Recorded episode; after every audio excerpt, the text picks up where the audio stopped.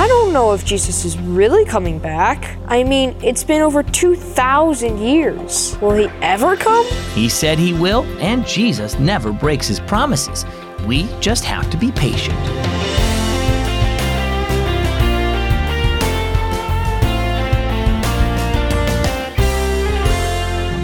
Have you heard that Jesus is coming back? My name is Zach, and this is Keys for Kids. It might seem like a strange thing, but Jesus told his disciples that he would return to earth to gather all of his believers. Some Christians wonder what's taking so long. After all, it's been about 2000 years. But the answer is found in 2 Peter chapter 3 verse 9 where it says, "The Lord is not being slow in doing what he promised. God is being patient with you. He doesn't want anyone to be lost." Our story today is entitled Breaking Point. Mom, do you think Jesus will really come back someday? Preston asked as he and his little sister London climbed into the car after Bible club. I mean, it just seems like all my life I've been told he will. Our Bible club lesson was about that today, but it never happens. See what I got in Bible club? said London before Mom could respond to Preston. London held up a balloon. Blow it up for me, Preston. Preston took the balloon, blew air into it, and returned it to his sister. Blow it bigger, said London, handing it back to Preston. He took it and blew more air into it, then paused and looked at London.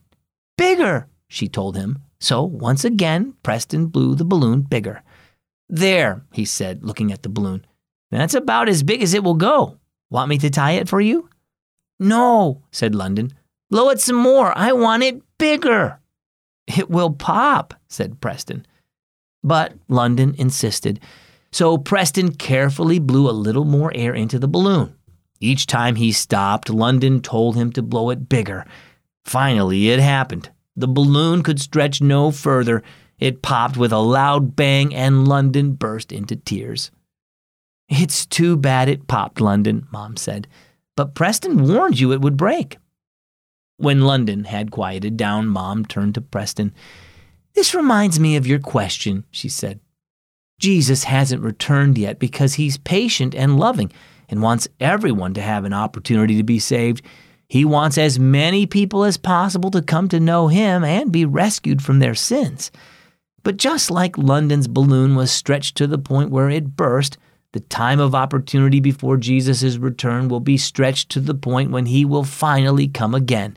It may not be in our lifetime, but it could also be today.